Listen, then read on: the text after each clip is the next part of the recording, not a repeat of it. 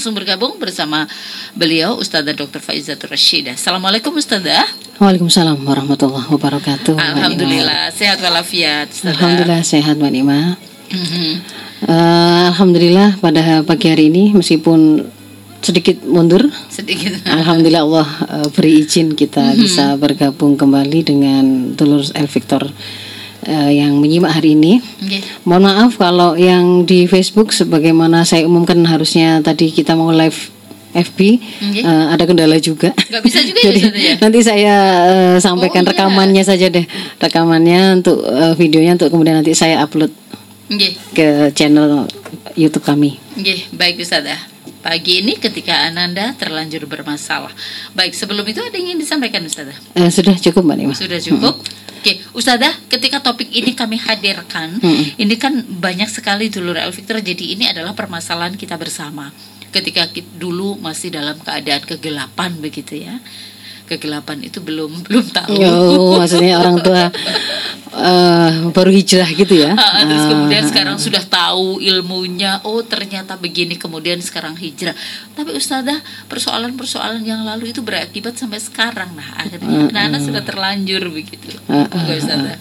Iya, kalau itu dalam eh, apa namanya kajian atau pembahasan saya itu lebih berjudul ke ketika orang tua terlanjur melakukan salah Mbak Nima kalau Oh, itu. gitu ya. Kalau yang hari ini itu ketika Ananda terlanjur bermasalah itu eh, saya angkat untuk menjawab beberapa WA pertanyaan maupun konsultasi yang masuk Nggih. yang mengkonsulkan putra putrinya yang kemudian sudah bahkan sudah bisa jadi ada yang kalau anak-anak mungkin contohnya adalah sudah terlanjur kena eh, kecanduan gadget Mhm. atau ada yang kemudian terlanjur kecanduan eh, pornografi porno, Porno lain begitu ya konten-konten porno Mhm. atau kemudian yang agak sering ketika kemudian Ananda itu sudah dewasa adalah orang tua orang tua itu mengabarkan bagaimana yang apa yang harus saya lakukan. Anak saya ternyata sudah beberapa kali berzina gitu misalkan. Beberapa kali berzina. atau ada yang kemudian terkena apa namanya pergaulan yang tidak bagus juga mengalami eh, ketergantungan obat jadi penyalahgunaan narkoba. Nah ketika kemudian terlanjur seperti ini ini dandan ini gitu ya membetulkannya mem- memperbaiki situasinya itu seperti apa mbak Nima Mhm. itu yang kemudian sebenarnya hendak saya rapel untuk saya jawab beberapa prinsipnya pada hari ini Nggih, begitu Silakan Ustazah. Ya, jadi yang pertama eh, kita sering mendapati ketika kemudian hampir semuanya Mbak Dima ketika mengawali cerita tentang anaknya yang bermasalah itu orang tua itu selalu mengiringnya dengan kalimat saya bingung saya saya shock saya kaget kok ternyata anak saya seperti itu apa yang harus saya lakukan itu mesti begitu Siapa saja Ustazah saya kira nggih. ah, ah. Nggih. Tapi yang kemudian harus kita syukuri dan itu adalah kebaikan adalah eh, termasuk ketika kemudian mereka menghubungi saya kan berarti mereka menjadikan momentum Mhm. menemukan eh, anandanya bermasalah itu sebagai sebuah momentum untuk muhasabah Untuk diri muhasabah dan juga mau mencari solusi kan ya Oke. apa yang kemudian salah yang sudah dari saya lakukan lalu apa Mhm. yang harus kemudian kami lakukan nah itu bersyukurnya di situ. itu kita harus syukuri. Itu berarti sebuah apa namanya awal untuk kebaikan. Nggih. Lalu yang kedua, eh, saya ingin mendahulinya dengan menyampaikan beberapa catatan munculnya anak bermasalah. Anak Jadi eh, munculnya anak bermasalah itu tentu bukan sebuah eh, apa namanya peristiwa yang terjadi tiba-tiba, bukan ujuk-ujuk gitu loh Mbak Nima. Ujuk-ujuk kok anaknya itu terus eh, jadi aktivis zina, maksudnya itu berzina sana sini ya. Tidak ujuk-ujuk anaknya tiba-tiba menjadi seorang pecandu narkoba. Tidak juga ujuk-ujuk anak kita yang masih masih apa namanya eh, balita, masih anak usia SD, kemudian dia kecanduan melakukan onani atau kecanduan menonton konten-konten porno di HP-nya. Itu ada sebuah proses yang sifatnya bertahap. Pasti ada awal mulanya, lalu ada proses yang membuat terjadinya eh, proses itu berlangsung ke tahap berikutnya, tahap berikutnya hingga kemudian akhirnya eh, menimbulkan situasi sepertinya susah untuk kembali ya karena sudah nyandu sudah sudah terjerat, sudah kadung ada yang hamil, sudah kadung ada yang menghamili dan seterusnya. Ada ada yang kemudian sudah eh, kena HIV karena narkobanya tadi ya, atau karena aktivitas apa free sexnya. Mhm. Ada yang kemudian eh, mungkin sekarat dan seterusnya ya. Ya. Jadi kita pahami itu enggak ujuk-ujuk seperti itu. Enggak ujuk-ujuk ya. Lalu yang catatan yang kedua bahwa ketika ada fakta anak bermasalah, maka di sana ada porsi tanggung jawab orang tua dalam fakta anak bermasalah. Jadi bukan semata-mata kesalahan anak. Kenapa seperti itu? Karena dalam konsep Islam di antara prinsip pendidikan itu adalah berbasis orang tua. Penanggung jawab dari pendidikan anaknya itu memang orang tua. Dia bisa menghadirkan dan mengenalkan anak-anak itu kepada guru-guru lain, sekolah, lingkungan lain untuk kemudian menjadi pendidik dan tempat sekolah untuk anak-anaknya. Tapi penanggung jawab utama tetap adalah orang tua. Dia tidak boleh seperti orang yang nitipkan laundry gitu ya, ngasih bar- baju kotor lalu kemudian dia berharap nanti setelah pulang sekolah, pulang mondok dia bisa ambil sudah bersih. Maunya orang tua. Nah, maunya seperti itu tidak bisa karena Nggak tetap bisa ya, tercatat bahwa dalam pandangan Islam penanggung jawab utama itu adalah orang tua. Sehingga ketika kemudian dia me- menghadirkan guru, dia juga itu sevisi yang apa yang kemudian dia mau cari, apa yang mau dia eh, targetkan, dapatkan dari anak kepada apa namanya dari gurunya tersebut. Itu orang tua yang menentukan semuanya. Dan juga eh, bahwa bahkan Islam meletakkan peletak dasar pendidikan sentuhan pertama, warna pertama itu adalah di tangan orang tua ya. Hadis tentang fitrah itu ya. Ma min mauludin illa yuladu alal fitrah fa abawahu yuhawidani wa yunasirani ayu- majisani. Eh, Setiap bayi yang lahir itu tidaklah mereka lahir kecuali atas fitrahnya dan kedua orang tuanya lah yang kemudian akan membuatnya dia mau melenceng dari fitrahnya hingga jadi Yahudi kah, jadi Nasrani kah atau jadi Majusi kah. Bahkan jadi kita melihat pasti di situ memang ada tanggung jawab orang tua begitu ya. Eh, agak singkat aja ya Mbak soalnya Boleh. eh, masih panjang ini. Eh, yang ketiga ya, yang ketiga terkait dengan fakta anak bermasalah yang harus didudukkan lagi adalah bahwa penanggung jawab utama di dalam keluarga atau rumah tangga itu adalah ayah. Ayah. Sehingga ini sekalian untuk me- menjawab pertanyaan. Ada yang bertanya begini, yang tahu kasusnya anaknya itu baru ibunya, bapaknya belum ngerti. Mhm. Lalu beliau bertanya, apa saya harus memberitahu ayahnya? Loh, maka saya sampaikan Sering penanggung ah, penanggung jawab utama di dalam rumah tangga, pemimpin keluarga itu adalah para bapak. Dan justru di antara yang kemudian apa namanya menjadi hasil penelitian kekeliruan atau kesalahan-kesalahan atau kemaksiatan-kemaksiatan yang dilakukan oleh anak itu ternyata ternyata berawal dari ya, banyak sekali yang berawal dari kesalahan yang dilakukan oleh kepala keluarga ini. Mhm. Jadi Islam meletakkan ar-rijalu qawwamuna 'alan nisa. Para lelaki, kaum lelaki itu adalah pemimpin bagi kaum wanita. Jadi sebelum ibunya yang kemudian eh, diminta pertanggungjawabannya, oh bukan dari ibu kok kok nggak bisa didik anaknya maka sang bapak itu menjadi pihak yang pertama kali bertanggung jawab karena bahkan sebelum dia mereka memiliki anak sang bapak itu sudah mendapatkan sebuah taklif atau beban hukum untuk mencarikan ibu yang solihah ibu, yang, baik untuk anaknya dan itu menjadi hak bagi anaknya Mhm. ketika kemudian dia tidak memiliki kemampuan untuk menemukan ibu solihah sejak awal maka dia punya kewajiban menyiapkan ibu itu tadi Kan Ustazah, begitu. boleh nggak Hmm. bertanya, Ibu Soleha, ya sebenarnya Ibu Soleha itu yang seperti apa? Kenapa ada yang bilang Ibu Soleha, Ibu yang cerdas, ya tidak hanya Soleha, tapi Ibu juga harus cerdas dan sebagainya. Eh, terkadang kayak kalau mendengar seperti itu kok Soleha itu bukan sudah melingkupi seluruh secara keseluruhan begitu? Jadi kalau Gimana? kalau kalau kisahnya itu adalah kisah tentang anak durhaka yang dilaporkan oleh seorang laki-laki kepada Umar bin Khattab saat itu waktu menjadi khalifah kan.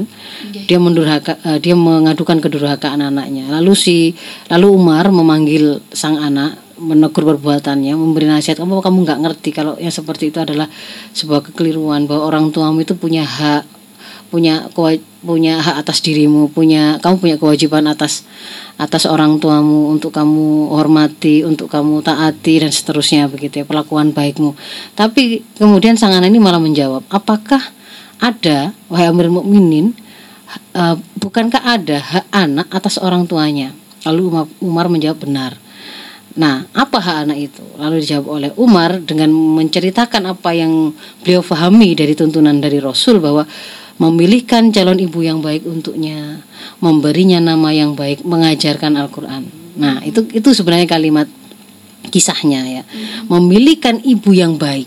Memilihkan ibu yang baik itu adalah bahkan sudah ditetapkan Islam untuk menjadi hak anak itu kan sebelum orang sebelum bapaknya itu ketemu sama bojone gitu loh, sebelum ketemu sama ibunya. Ketika dia mau milih itu berarti dia sudah punya tanggung jawab dulu. Sebelum sang ibu punya tanggung jawab ibunya kan menjadi ibu itu ketika dia sudah melahirkan anaknya kan. Menjadi ibu yang kemudian punya kewajiban untuk melakukan pendidikan hadona kepada anaknya. Itu kan setelah dia jadi ibu. Nah bapak itu bahkan sebelum dia menikah pun kaum laki-laki itu punya kewajiban yang akan menjadi hak bagi anak-anaknya kelak bahwa dia harus memilihkan ibu yang baik untuk calon ibu yang baik untuk anak-anaknya. Nah, jadi kalau kemudian ada ada sebuah kesalahan yang dilakukan oleh anak, wah ini anaknya anak yang suka melakukan maksiat besar, harus difahami di situ tuh bagaimanapun juga ada andil dari orang tua. Orang tua. Orang tua itu siapa? Yang pertama pemimpinnya itu adalah para bapak. Mhm. Begitu. Nah, kalau solihah itu seperti apa? Gampangannya yang yang yang kemudian dia itu beriman kepada Allah dan kemudian dia taat kepada apa yang dituntunkan oleh Allah. Sudah itu saja. Melaksanakan apa yang diperintahkan oleh Allah, meninggalkan apa yang dilarang oleh Allah. Dan untuk itu membutuhkan ilmu. Nah, kalau kemudian seorang bapak itu ingin ada ibu-ibu yang solihah yang bisa mendampingi anak-anaknya, mendidik anak-anaknya, maka berarti dia harus siapkan itu tadi, kan gitu. Dia cari ibu yang memang seperti itu kualifikasinya atau kalau kemudian dia belum ketemu sebelumnya, dia harus mempersiapkannya, eh, mendidiknya dalam perjalanannya. Kan kalau ada ada eh, ada kesalahan dilakukan oleh sang ibu, dia akan koreksi dan seterusnya. Itu hak hak pendidikan ibu dari suami i- istri kepada dari suaminya kan gitu. Nah, kemudian jadi di sini Mbak Nima, eh, saya ingin menekankan untuk yang item yang keempat itu bahwa ketika ada sebuah fakta kemaksiatan yang dilakukan oleh anak, masalah yang itu menimpa anak atau dilakukan oleh anak, itu bagaimanapun juga tetap ada andil tanggung jawab dari orang, tua, terutama para bapak. Itu ya yang Jadi ke- apa pun yang saat ini terjadi Betul. dengan si anak Ah, ah, itu taruh tetap taruh pun andil. Ah, Mhm. taruh pun misalkan ini kan dia ini setelah anu ustazah setelah balik ini sudah mukallaf Mhm. dia melakukan zinanya itu ketika dia SMA Dia SMA. Dan SMA, Bapak ini bahkan kelas- bilang, Ustazah, saya ini sudah mengajari hal yang baik-baik. Mm-mm. Ibunya juga berarti, Ustazah, saya ini sudah mengajarinya yang baik-baik dan sebagainya. Mm. Tapi anak saya tuh masih seperti ini. Ah, ah, ya jadi misalkan pun itu sudah sudah balik sudah mukallaf SMA kelas 2 umur 16 misalnya begitu mhm. 16 tahun berarti dia mukallafnya mulai mulai umur berapa 16 tahunnya dia itu dibentuk oleh tahun ke-15-nya dia Tahun dibentuk oleh ke tahun ke-14-nya dia Iya. kualitas ke-13-nya dia. Mungkin baliknya di 13 tahun, Iya. mungkin di 12 tahun. Mungkin di 12 Nah, tahun. betulkah pada waktu kemudian dia itu sebelum balik itu benar kita sudah sempurnakan proses pembentukan syah-syah Islamnya? Aha. Ataukah di sana ada banyak pengabaian-pengabaian, ada banyak celah-celah yang seharusnya akan menguatkan kepribadian Islamnya, kemudian ke- kemudahan dia untuk melakukan ketaatan kepada Tuhannya, ke apa namanya kemampuan sakofa Islam yang mencukupi bagi dia untuk mendapatkan eh, solusi yang benar ketika menghadapi masalah, betulkah? Gitu ya Iya. lakukan sebuah sebuah koreksi. Tapi yang jelas untuk item yang keempat itu saya hendak menekankan ada tanggung jawab. Jadi seandainya pun kemudian baliknya itu tiga tahun, gitu ya, tiga tahun ya. Yang Mhm. tahun yang kan baliknya kan baru tiga tahun, Hmm, oh, mukalafnya. tahun, iya. Ah, Sebelum itu kan dia masih kategori anak-anak, Nggih. belum berjalan yang namanya kargo, Mhm. perhitungan amal Iya. itu orang tua yang bertanggung jawab penuh kan. Nah, maka sebenarnya 13 tahun sebelumnya yang membentuk itu atau 12 tahun sebelumnya itu ada dalam tanggung jawab kita penuh, penuh. Mhm. Jadi kalau kemudian rusaknya dia itu benar-benar semata-mata terjadi hanya tiga tahun itu, satu tahun terakhir, dua tahun terakhir, satu bulan terakhir misalnya begitu. Apakah di satu bulan yang terakhir pun itu tidak ada andil kita? Mhm. Jadi kalau mau jujur jujur kalau kalau kemudian kita mau melakukan perbaikan harus me, mau mengakui ada tidak kesalahan yang kita lakukan. Kalau kita ada denial atau pengingkaran atau kita tidak mau mengakui, maka akan sulit kita Berarti melakukan. orang tua harus mengakui ini Ustaz. Iya. ya? Kalau memang kemudian mau melakukan perbaikan, maka kesalahan yang sudah dilakukan harus diakui. Mhm. Begitu ya. Nah, jadi itu yang keempat ya Mbak Nima. Oke.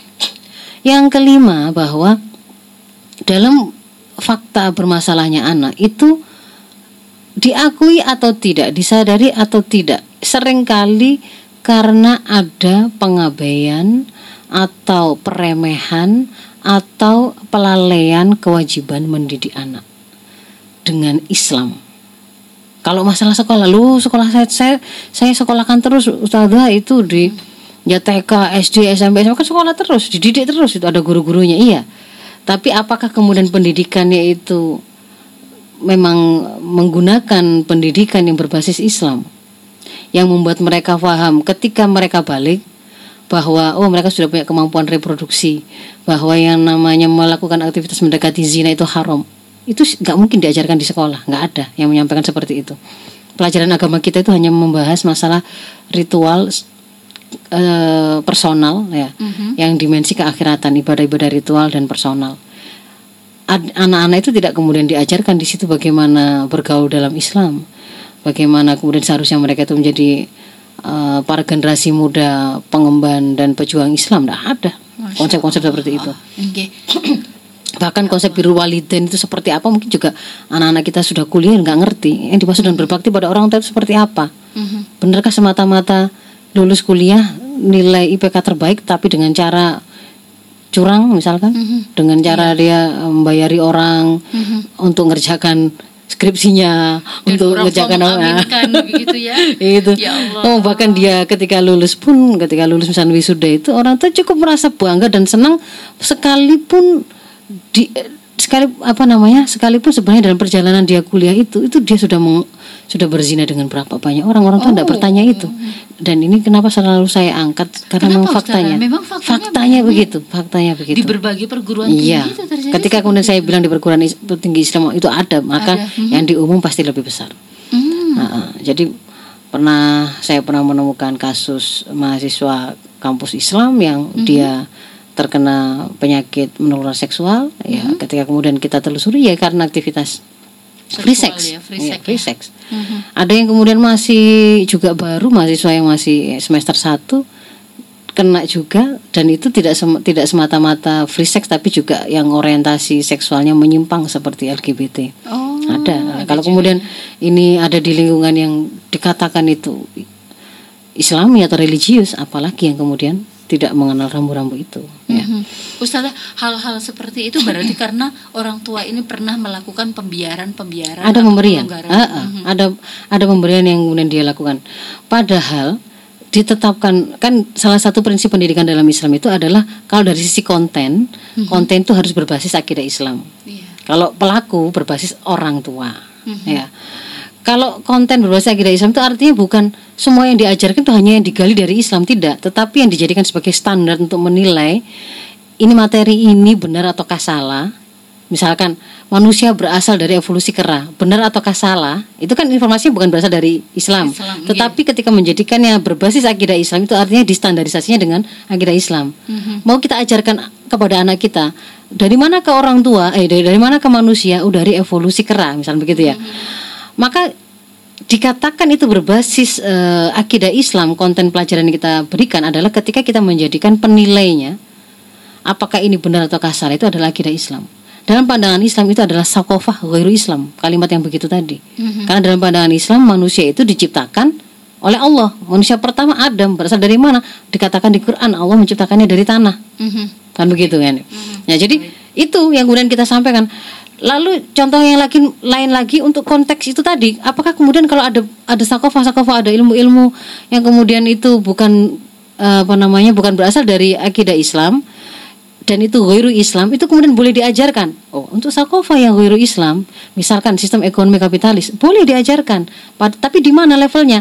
Di pendidikan tinggi setelah mereka itu sudah terbangun kepribadian Islamnya dengan kuat dan dengan catatan ketika diajarkan sakofa guru Islam itu adalah untuk ditunjukkan kesalahannya untuk dikritisi dan ditunjukkan apa salahnya. Berarti itu namanya menjadikan uh, akidah Islam sebagai basis dari kurikulumnya gitu. Ustazah kalau kembali kepada awal ya, mm -hmm. ke next ya. Ketika Ananda sudah terlanjur bermasalah, eh, maka saya masih uh, belum anu ini Mbak Nima. iya. belum masuk. Saya masih menunjukkan catatan-catatan dulu baru belum langkah-langkahnya juga ini. Gitu ya. Mm saya gitu. keburu Ustazah ya.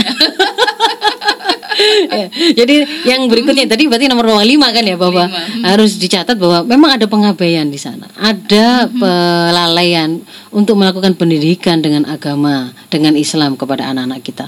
Padahal sudah disampaikan oleh Rasul bahwa pemberian terbaik untuk anak-anak itu adalah pendidikan agama ini. Mm-hmm. Dan ketika Allah itu menghendaki kebaikan pada diri seseorang, dia akan fakihkan dalam masalah agama ini. Mau dia berasal dari nanti ketika ketika desain desain besarnya dia mau jadi dokter kan, mau dia mau jadi uh, arsitek kah, mau jadi seorang apakah itu tetap bahwa ketika Allah menghendaki kebaikan pada dirinya maka dia akan dijadikan fakih pada agamanya. Itu yang catatan kelima. Lalu yang keenam, mm-hmm. ternyata pada banyak kasus ananda bermasalah itu kita dapati orang tua itu ternyata yang menjadi inspirasi orang tua dan teladan keburukan inspirasi. itu. Kok bisa? Ya misalkan zina ya, hmm? misalkan zina. Ternyata orang tuanya yang duluan itu menjadi hmm. pelaku zina. Dan itu anaknya tahu maksudnya? Iya, anaknya bisa tahu, bisa juga enggak. Meskipun anaknya tidak tahu, tetapi itu narkoba. Misalkan ya? narkoba hmm. juga sama. Oh, orang iya. tuanya, iya. bahkan bahkan apa namanya kadang-kadang yang memperkenalkan itu ya orang tuanya hmm. gitu loh. Tidak jarang malah seperti itu. Itu yang catatan kelima bahwa orang tua itu ternyata menjadi teladan hmm. keburukan. Lalu yang keenam bahwa ada nafkah haram. Hmm, nafkah kepada keluarga yang itu dari harta haram. Ada nafkah haram. Iya. Hmm. Kenapa kok bisa dikatakan begitu? Karena setiap uh, hmm. daging badan yang tumbuh dari dan berkembang dari sesuatu yang haram kata Rasul di dalam sebuah hadis riwayat Tirmidzi nomor 614 ya dikatakan di sana bahwa setiap daging badan yang tumbuh berkembang dari sesuatu yang haram akan berhak dibakar dalam api neraka. Jadi kalau anak-anak kita, keluarga kita itu makan makan harta yang haram, nafkah yang kita berikan dengan harta yang haram, maka itu pasti akan menuntut atau menuntun untuk dibelanjakan atau diseret orang itu pada melakukan kemaksiatan. Hasil korupsi dikasihkan makan ke anaknya. Nanti anaknya itu akan seperti dimudahkan atau dituntun untuk menghabiskan uang itu dalam bentuk keharuman atau kemaksiatan yang lain. Minum khamr kah, pakai mm-hmm. narkoba kah, zina kah, begitu. Itu kalau harta haram. Mm-hmm. Lalu yang berikutnya adalah ada sebuah uh, kegagalan proses pendidikan yang dilakukan di semua level atau atau bukan semua level tapi tidak ada sinergi. Artinya mungkin keluarganya enggak saya itu sudah bagus gitu ya. Ternyata tidak sinkron dengan level sekolah, tidak sinkron lagi dengan uh, pendidikan di tengah masyarakat uh, apa namanya kebijakan yang untuk tidak melihat aurat, tapi ternyata di tengah masyarakat yang namanya konten-konten porno itu masih memungkinkan diproduksi dan dipromosikan secara bebas. Nah, itu kan namanya nggak ada nggak kesinergisan. Lalu yang berikutnya ini yang terakhir catatan tentang kok bisa terjadi begitu adalah lingkungan yang tidak kondusif untuk ketaatan, tapi justru malah kondusif untuk maksiat. Mm-hmm. Bisa diulang Mas Ada? Yang kedelapan ya, okay. uh, eh, bahwa lingkungan yang ada di sekitar anak, tempat dia tumbuh dan berkembang, itu tidak kondusif untuk dia melakukan ketaatan, mm-hmm. justru kondusif untuk dia melakukan kemaksiatan. Nah, nah misalkan ya, okay, okay. dia dia ada pada sebuah lingkungan yang justru akan membuli dia teman-temannya itu akan membuli dia kalau dia itu tidak punya catatan punya pacar mm-hmm. atau kemudian pernah uh, tawuran atau pernah nyoba narkoba itu nggak keren gitu ya mm-hmm. nah itu sebenarnya uh, ujung dari pola-pola fikir atau pemahaman yang seperti ini gaya hidup hedoni seperti ini itu di mana itu adalah sekulerisme kapitalisme liberalisme hedonisme mm-hmm. jadi hidup dengan membuang aturan agama lalu mengagung-agungkan materi mm-hmm. lalu akhirnya mengagung-agungkan kebebasan individu dan jadilah hidup itu hanya untuk cari senang-senang. Nah itu yang kemudian Hedon, hidup, ah, hidup ah, hedonis, ya. hedonis itu, Aha, lebih itu. mementingkan kehidupan Ah, ah. dunia. Jadi itu catatannya. Lalu apa yang harus dilakukan kalau memang sudah Apa tahu yang begitu? harus dilakukan? Yang pertama tentu taubatan nasuha. Mhm. Taubatan nasuha ini ya orang tuanya, ya anaknya. Ya, jadi orang tuanya pertama yang menjadi orang yang harus mengakui Orang tuanya harus, harus mengakui pertama ya. kesalahannya. Ya, Jadi taubat nasuha itu ada beberapa komponennya yang harus terpenuhi di sana Mbak Nima. Mhm. Yang pertama bahwa eh, kita harus mengakui kita telah berbuat salah. Kita menyesal melakukan kesalahan itu. Lalu yang kedua berhenti seketika. Kalau Berhenti kalau melakukan maksiat itu bisa berhenti seketika. Tidak butuh modal, hanya butuh kemauan.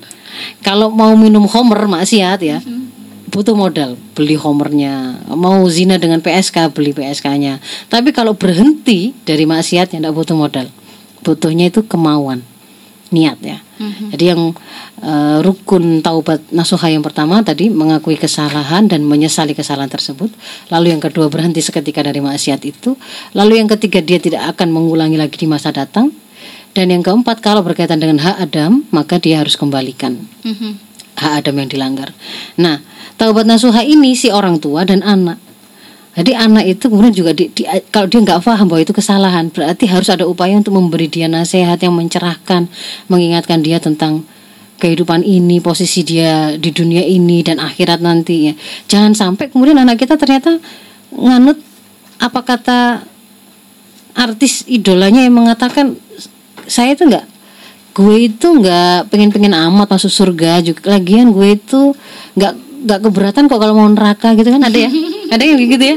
Nanti kalau saya di neraka nanti malah seneng bisa ketemu Michael Jackson nanti kita bisa bikin konser di sana bisa pesta-pesta. Nah jangan sampai ternyata anak itu memiliki mampu begitu nggak mungkin dia bertobat kalau dia seperti itu. Jadi dia sudah bangga begitu, Ah, ah, bangga ah, al mujahir keyakinan yang salah. kalau dalam bahasa fikihnya itu itu al mujahir Apa itu orang al mujahirin itu orang yang terang-terangan melakukan maksiat. Eh, bukan muhajir ya mujahir. Jahir. Eh, orang yang terang-terangan melakukan maksiat.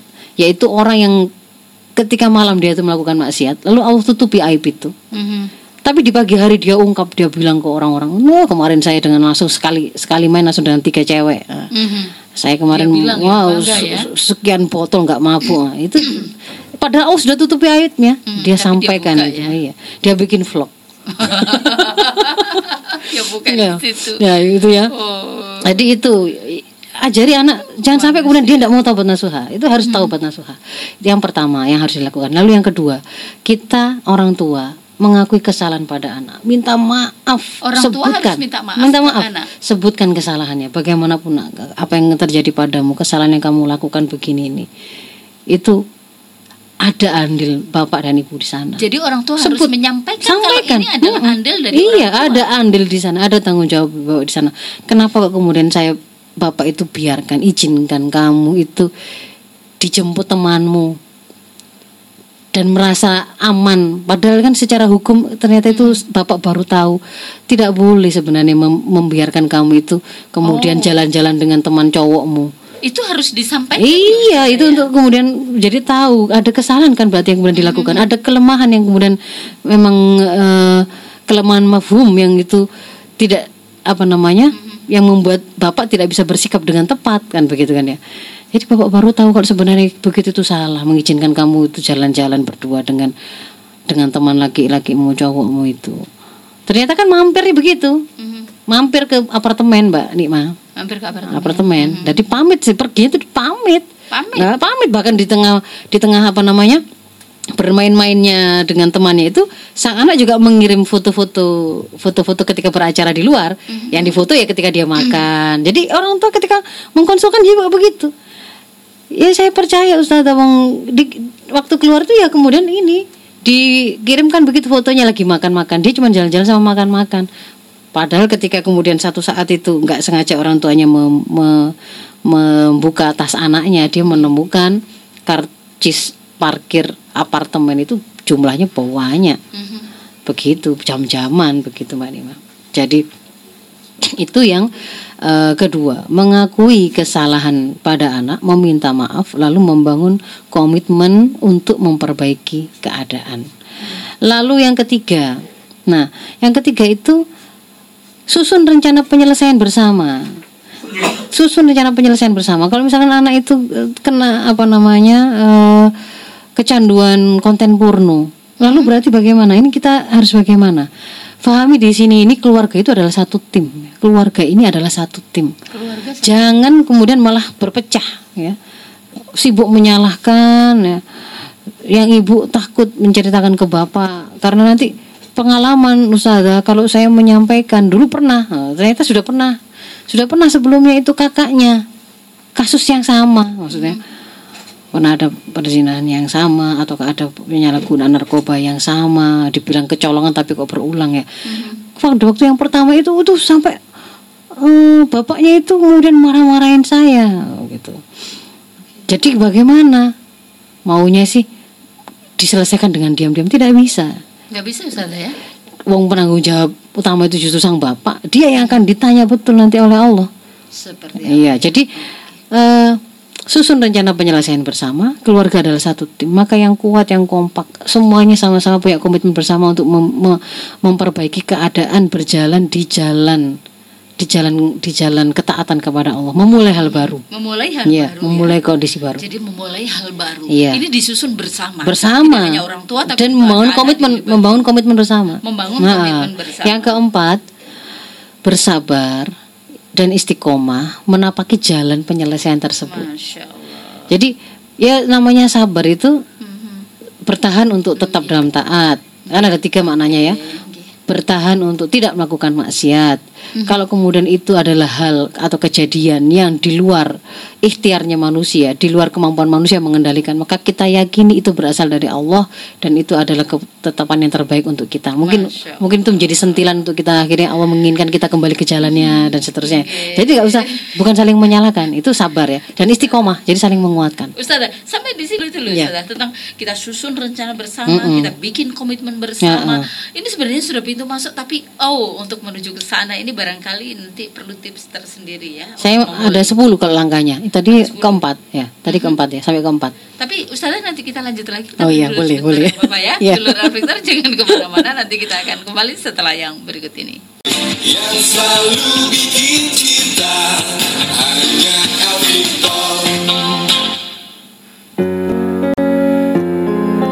Selamat datang di 933 FM El Victor Surabaya. Selamat datang juga di streaming kami di El Victor FM Surabaya. Saya Nikma Aziz, sampai jam 8 masih ada waktu dan kajian untuk di hari Kamis keempat adalah kajian parenting bersama Dr. Faizatul Rashidah. Pagi ini topik adalah ketika Ananda terlanjur bermasalah. Sudah ada beberapa solusi yang disampaikan Ustazah Dr. Faiza. Ustazah? Ya, langkah-langkahnya ya, kita lanjutkan ya. Oke. Masih empat dari 10 yang mau saya sampaikan. Yang kelima, eh, dalam proses untuk apa namanya penyelesaian tadi, fokus pada potensi kebaikan yang dimiliki oleh anak. Fokus pada proses atau ikhtiarnya, bukan hasilnya. Karena nanti eh, sering kali orang tua itu kemudian merasa putus asa ketika melihat kok anak saya nggak berubah-berubah begitu. ya. Kalau kita orientasi pada hasil, maka akan memunculkan pertanyaan dan rasa putus asa seperti itu. Orientasinya pada apa Ustazah? Tapi kalau orientasi kita pada potensi kebaikan yang dimiliki oleh anak, bahwa anak kita itu punya telinga yang bisa mendengar, dia itu punya hati yang oleh Allah di sana itu bisa menerima, dijadikan oleh Allah bisa menerima kebaikan dan juga bisa eh, menerima ilham keburukan, fa'alhamaha fujuraha wa taqwaha kan. Maka saya akan tidak bosan-bosan untuk kemudian terus melakukan memberikan nasihat, menuntun dia, mengajak dia untuk mendengarkan tu- petunjuk dari Allah, menerima hidayahnya, menjemputnya itu begitu. Fokus pada kebaikan, Kami ini potensi sering kebaikan. terjebak pada hasil. Betul. Kalau terjebak pada hasil, kita akhirnya putus asa. Tapi kalau pros- fokus kepada potensi kebaikan yang dimiliki oleh anak, akhirnya kita eh, akan berpikir untuk memperbaiki ikhtiar. Gitu, Mbak Nima. Itu yang kelima. Iya, iya. Lalu yang keenam, eh, gunakan metode meluruskan kesalahan anak dalam Islam sesuai situasi, kondisi dan tahapannya. Seperti Misalkan apa ini? Kalau misalkan anak ini sudah pada level sudah di atas eh, sudah balik ya, sudah mukallaf gitu ya. Eh, kalau dengan nasihat kebaikan dia ternyata tidak mempan dengan dengan apa namanya pemberian teladan juga kok masih belum berubah ya. boleh kemudian kita mengambil eh, metode yang lain misalkan eh, memutus apa namanya interaksi gitu ya Me- memutus eh, supply yang menjadi eh, modal dia melakukan maksiat jadi misalkan Apa? Contoh-contoh, misalkan contoh. dia itu eh, bisa mengakses konten-konten porno di HP-nya itu HP. karena HP-nya itu kita yang membelikan Mm-mm. kita yang memberi Mhm. pakai eh, kualitas yang terbaik gitu ya. Kuota kita yang membelan- memberi Yang memberi yang beri dia untuk membela- untuk belanja Memfasilitasi kuota, ya. memfasilitasi. Maka kalau kemudian di antara cara yang kemudian bisa kita ambil untuk meluruskan ya pakai semua metode yang yang kira-kira bisa membuat dia terbantu untuk jerah untuk Mhm. tidak bisa melakukannya saat mungkin bahkan sementara waktu ini nggak dibiayai apa namanya nggak difasilitasi. nggak difasilitasi untuk bensinnya begitu. Oh. atau kuliahnya. Misal seperti itu bisa jadi. Orang tua akan bilang, Ustazah kasihan, Nah. teman-temannya pada pakai. bahkan Khalifah Umar bin Abdul Aziz ya. Khalifah Umar bin Abdul Aziz yang apa namanya berhasil eh, menjadi khalifah yang berhasil memakmurkan rakyatnya dalam jangka waktu kurang dari dua tahun. Ketika kemudian mau meninggal lalu diberi nasihat oleh eh, apa namanya kayak pegawainya begitu ya. Kamu beri wasiat. Wasiatkanlah. Saya kira rakyat gak akan kemudian gak akan kemudian keberatan kalau misalkan anak-anakmu itu kemudian kamu bagi dari harta negara itu seberapa begitu? Atau kamu titipkan ke siapa wasiat untuk mereka? Karena tidak ninggali harta kecuali warisan itu per anak laki-lakinya yang 11 orang itu setengah dinar. Umar bin Abdul Aziz itu. Nah ya, jawaban beliau bagaimana? Saya tidak akan memberikan kepada anak saya apa yang di luar haknya. Dan saya juga tidak mendolimi mereka. Kalau kemudian mereka itu adalah orang yang solih, maka Allah akan menjadi walinya. Oh, subhanallah. Tapi kalau kemudian mereka itu ternyata bukan orang yang solih dan kemudian eh, melakukan kemaksiatan, saya tidak ingin membantu mereka dalam kemaksiatan kepada Allah dengan artinya dengan apa memberi dengan fasilitas. Ucapan ah. Arti- artinya sang sang sang ini memahami betul bahwa pemberian terbaik itu sebenarnya adalah kesolehan dia dan persiapan dia untuk mensolehkan anaknya. Karena kalau dia itu berhasil mendidik anaknya dengan solih, Allah lah yang akan menjadi wali orang-orang soleh. Yang kedua, yang mau saya angkat, kenapa ke- kisah ini saya angkat itu kalimat saya ndak ingin membantu anak-anak saya dalam kemaksiatannya dengan cara ninggali ini tadi. Kalau soleh kan sudah cukup. Kalau dia soleh sudah Allah yang akan menjamin. Kalau kan gitu. sudah cukup, Sudah, jadi ada yang jadi walinya. ya. Kalau dia tidak soleh, ya gak usah tak tambahi dengan tak fasilitasi gitu kan. dia malah nulis. Luar biasa. Allah akan menjadi wali Iya. bagi orang-orang Ah. yang soleh. Ini yang selalu saya catat Bet- apa yang betul. disampaikan Ustazah Iya. beberapa tahun yang lalu. Ah, ah, jadi kita nggak akhirnya kan orang tua itu iya ya terus lapo tak tak tak kasih belanja macamnya ternyata kalau kemudian itu hanya untuk dijadikan maksiat oleh dia saya gelontori berapapun juta ternyata itu dia belikan narkoba Mhm. saya beli saya beli apa kan beri dia mobil saya bensini dia ternyata itu digunakan untuk ke Mudah. tempat-tempat maksiat dia kemaksiatan. begitu nah orang tua punya hak untuk kemudian untuk meluruskan kesalahannya itu selain memberi nasihat selain memberi teladan selain kemudian memberikan ancaman bahkan menggunakan hukuman-hukuman yang sifatnya seperti itu tadi ya tidak ngajak bicara memutus sementara waktu Mhm. eh, beberapa apa namanya nikmat-nikmat yang kemarin sudah kita supply ke dia. Oh. itu ya boleh gitu dan lakukan itu jangan ragu-ragu. Itu yang keenam ya. Yang ketujuh libatkan ahli atau pakar atau orang yang berpengaruh dalam penyelesaian ini. Misalkan kalau kecanduan narkoba itu tentu di situ akan ada proses rehabilitasi mbak Nima. Iya. nggak bisa sendirian ditangani orang tuanya. Kalau kemudian itu juga anak sudah kecanduan gadget juga juga begitu. Nanti akan dituntun oleh ahli atau pakar tersebut programnya itu seperti apa. Nah, yang kedelapan jalani program penyelesaian yang sudah direkomendasikan sesuai masalah dan sikon yang dihadapi. Contohnya misalkan kalau ini anak anak usia dini, masih usia sekolah SD gitu ya. Kemudian dia kecanduan gadget, kecanduan konten porno di HP-nya, anak SD atau lebih kecil dari itu. Pasti nanti itu di antara yang disarankan kalau misalkan kedua orang tuanya itu bekerja sampai seharian sebelumnya, pasti nanti di antara yang disarankan itu harus ada salah satu yang mendampingi. Oh iya. Kalau ingin selesai, misalnya seperti itu. Nah itu ikuti gitu, ikuti. Diikuti, ya. Jangan terus kemudian Oke. nggak bisa. Ya ya sudah, kamu berarti nggak menginginkan nggak menginginkan perubahan pada anakmu gitu loh. Yang berikutnya kesembilan, sandarkan semua ikhtiar yang kita lakukan, penyikapan kita pada persoalan ini kepada Allah. Kepada Allah. Artinya setiap kita melakukan ikhtiar di situ ada iringi doa, yakin bahwa Allah akan mengabulkan doa kita, yakin bahwa semua yang dit- ditakdirkan itu adalah kebaikan. Kalau kita itu berdoa supaya anak kita jadi eh, apa namanya sembuh misalnya ya, sakit kemudian sembuh, kita mintanya seperti itu. Ketika dikabulkan berarti apa yang kita inginkan diridhoi oleh Allah. Tapi seandainya pun tidak dikabulkan oleh Allah, gitu ya. Sebenarnya itu juga juga kebaikan. Kenapa? Karena berarti Allah memilihkan. Keputusan atau skenario lain yang itu menurut dia lebih baik.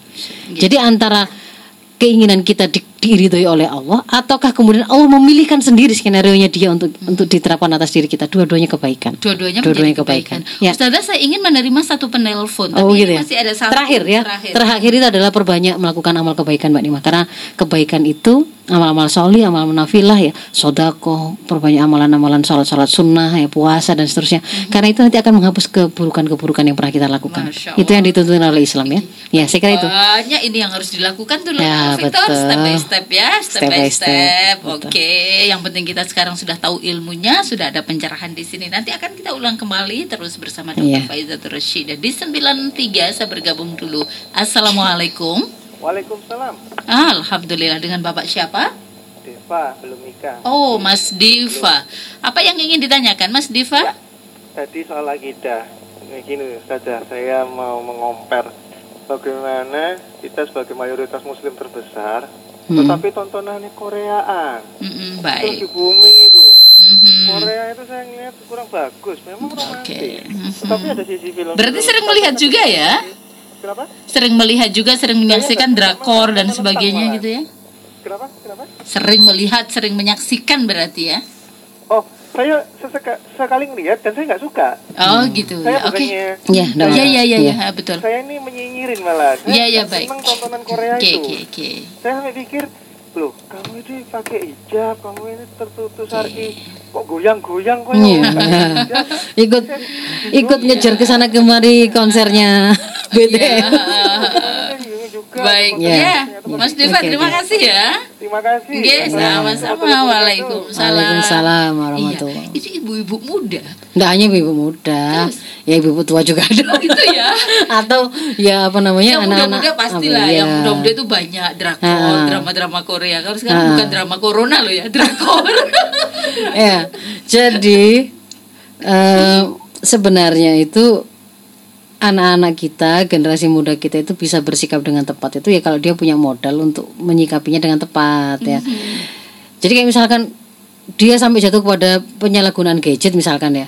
Itu kan nggak bisa kita nyalakan kok ada sih tontonan kok ada kok ada di dalam gadget itu berbagai macam situs atau tontonan begini-begini. Kan bukan gadgetnya yang memaksa untuk dilihat Kalaupun ada orang yang memproduksi eh, tontonan-tontonan film-film Korea, drama-drama Korea, ada artis yang setiap hari berlatih dan memproduksi eh, musik-musik dan kemudian apa membuat apa arus dandanan ala opa-opa yang seperti itu begitu ya. Itu tidak tidak tidak bisa memaksa kita untuk kemudian mengikutinya, menggilainya, terus meng- menghabiskan banyak uang untuk me- mengikuti tren-trennya kan nggak kita nggak dipaksa kan itu kan.